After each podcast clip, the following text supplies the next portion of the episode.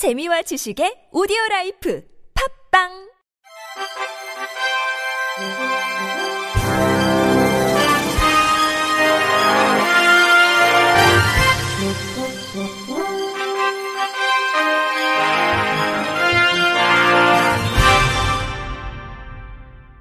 청취자 여러분 안녕하십니까? 8월 넷째 주 주간 KBIC 뉴스입니다. 유엔 장애인 권리위원회가 유엔 장애인 권리 협약, 우리나라 제2차, 3차 병합심의 첫날 심의 일자에 임박한 추가 보고서 제출에 유감을 나타냈습니다. 유엔 장애인 권리위원회는 지난 15일부터 스위스 제네바에서 각 나라의 이행 상황 심의를 위한 제27차 유엔 장애인 권리 협약 세션을 진행 중으로 우리나라 제2차, 3차 병합 심의는 현재 시각으로 지난 24일 오후 3시 이틀 동안의 일정으로 시작됐습니다. 정부는 국내 장애인 권리 보장을 위한 성과와 한계 등의 내용을 정리한 제2차, 3차 병합국가 보고서를 2019년 3월 유엔 장애인 권리위원회에 제출했고 이후 코로나19로 인해 심의가 지연됨에 따라 이 기간에 변경된 내용이 반영된 추가 보고서를 심의 이틀 전인 22일에야 제출했습니다. 이날 심의에서 유엔 장애인 권리위원회 한국 담당 심의관 게렐 돈도브르 로이 위원은 추가 보고서는 2019년에서 2022년 기간을 반영했는데 위원회의 질의 목록에 대한 보완적 설명을 제공하고 있지만 받은 날짜가 올해 8월 22일이었다면서 지적했습니다. 이번 심의를 앞두고 얼마 안 남은 시점에서 보고서를 받았기 때문에 위원들이 보고서를 충실히 읽을 수 없다면서 2019년 3월에 제출된 국가 보고서를 보고 질문하기에 최신 정보에 기반한 질문이 아닐 수 있다고 유감을 나타냈습니다. 함께하는 장애인 교원 노동조합이 지난 2년여간 진행해온 교육부와의 실무 교섭이 결렬됐음을 선언하고 이러한 사실을 교육부에 통지한 후 중앙노동위원회 조정 절차를 밟기로 했습니다. 장애인 교원의 권익 향상을 위해 조직된 장교조는 지난 2020년 8월 5일 제1차 본교 수업을 시작으로 장애인 교원의 근무 환경 개선과 권익 향상, 학교 내 장애 차별 해소를 위해 교섭에 임해왔습니다. 하지만 올해 5월 19일 제21차 실무교섭에서 교육부는 단체 협약 이행 점검과 장애인 교원과 관련된 시급 정책, 현황을 논의하는 정책협의회 운영에 관한 조항에 철회를 요구했습니다. 교육부의 합의 번복 주장 근거는 타 노동조합과 교육청 간의 소송 과정에서의 1심 판결로 소송 당사자 노동조합에서 요구한 교섭 안 건은 교섭 대상이 아니라고 판시하고 있는데 장교조의 요구안이 이와 유사하다고 보고 있습니다. 이러한 상황에서 장교조는 교육부에 지난 17일 제2차 본교 수업을 개최할 것을 제안했지만 하루 전인 16일 교육협력팀장 전결 공문을 통해 실무교섭 지속이라는 실무교섭에서 해당 안건에 대한 논의를 지속하자는 입장을 표하며 회의에 참석하지 않았습니다. 발달장애인 참사를 막기 위한 국회 특위 구성 결의안 통과가 늦어지는 가운데 발달장애인 권익 보장을 위한 의원 모임 다 함께가 정기국회를 앞두고 공식 출범했습니다. 다 함께는 35명의 더불어민주당 국회의원으로 이날 출범식에는 강선우 의원을 비롯해 김영주 국회 부의장, 전해철 환경노동위원회 위원장, 김영호 교육위원회 간사, 조승래 과학기술정보통신위원회 간사, 임종석 한병도, 강득구, 고민정, 김영배, 유정주, 허영, 허종식, 홍정민 등 14명의 소속 국회의원이 참여했습니다. 또 정책 제안을 위해 김용직 한국자폐인 사랑협회 회장, 송윤재 한국장애인부모회 부회장, 민용순 전국장애인부모연대 수석 부회장, 고희성 한국지적발달장애인 복지협회 이사장 등이 참석했습니다. 다 함께는 다가오는 정기국회에서 다룰 수 있는 상위위별 발달장애 이슈를 발굴해 국정감사 등을 통해 윤석열 정부의 대책 마련을 윤석열 정부의 대책 마련을 촉구할 계획입니다. 간사를 맡은 강선우 의원은 발달장애인 참사 대책 마련에 여야가 따로 있을 수 없다며 반드시 정기국회 내 발달장애인 참사 대책 국회 특위가 구성돼야 한다고 강조했습니다. 2기 진실 화해를 위한 과거사 정리위원회가 형제복지원 인권 침해 사건에 대해 국가의 부당한 공권력 행사에 의한 중대한 인권 침해 사건이라고 결정했습니다.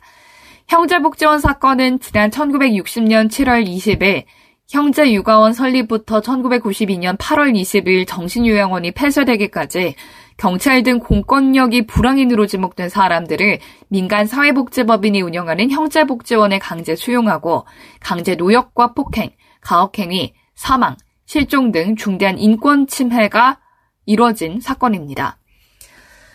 형제복지원 인권침해 실태는 1987년 1월 부산지검 울산지청의 수사와 형제복지원 운영진 구속으로 세상에 알려졌고 이 과정에서 박 원장은 횡령 등 일부 혐의만 유죄가 인정돼 징역 2년 6개월형을 산 이후 다시 사회복지 사업에 복귀해 진상규명이 이뤄지지 못했습니다. 조사 결과 불황인 단속 규정의 위헌 위법성, 형제복지원 수용 과정의 위법성, 형제복지원 운영 과정의 심각한 인권 침해, 의료 문제 및 사망자 처리 의혹, 정부의 형제복지원 사건 인지 및 조직적 축소 은폐 시도 등을 밝혀냈습니다. 이 가운데 사망자 수는 657명으로 이는 기존에 알려진 552명보다 105명이 많은 수치입니다. 진실화해위원회는 국가가 형제복지원 강제 수용 피해자와 유가족에게 공식 사과하고 국회에는 2022년 6월 21일 국무회의를 통과한 유엔 강제실종 방지협약을 조속히 비준, 동의할 것도 주문했습니다. 국립장애인도서관이 장애인이 웹브라우저의 전자책을 바로 이용할 수 있도록 개발한 전자책 접근성 뷰어를 공개했습니다. 현재 국내 서비스되는 전자책을 보려면 전자책 제작사나 유통사에서 개발한 전용 뷰어만을 활용해야 하는 불편함이 있으며 뷰어는 목차, 문단 이동이 불가능하고 표, 그림, 이미지에 대한 설명이 누락되는 등 접근성이 제대로 구현되지 않았습니다. 이번에 공개되는 뷰어는 올해 5월에 제정된 독서장애인을 위한 전자책 접근성 국가표준에 따라 제작된 전자책을 읽을 수 있는 프로그램입니다. 컴퓨터에 저장된 전자책 파일을 불러오면 자동으로 본문의 내용을 소리로 읽어주고 메뉴 이동과 이미지, 주석, 수식 등의 객체 정보를 활용하게 됩니다. 한편 배포된 뷰어는 구글 크롬, 웹스토어와 마이크로소프트 엣지 추가 기능에서 전자책 접근성으로 검색한 후 웹브라우저에 설치해 이용하면 됩니다. 환경부 산하 국립생태원은 기존에 발간된 생태도서를 시각장애인을 위한 점자도서로 재발간해 관계기관에 무상으로 보급한다고 밝혔습니다. 이번에 발간된 점자도서는 2016년 발간된 생태소리책 우리 엄마예요? 참구리의 목소리 찾기, 담요가 사라졌다 등과 2018년 발간된 생태 정보 동화, 생태 돋보기로 다시 읽는 탈무드 등 총 4권입니다.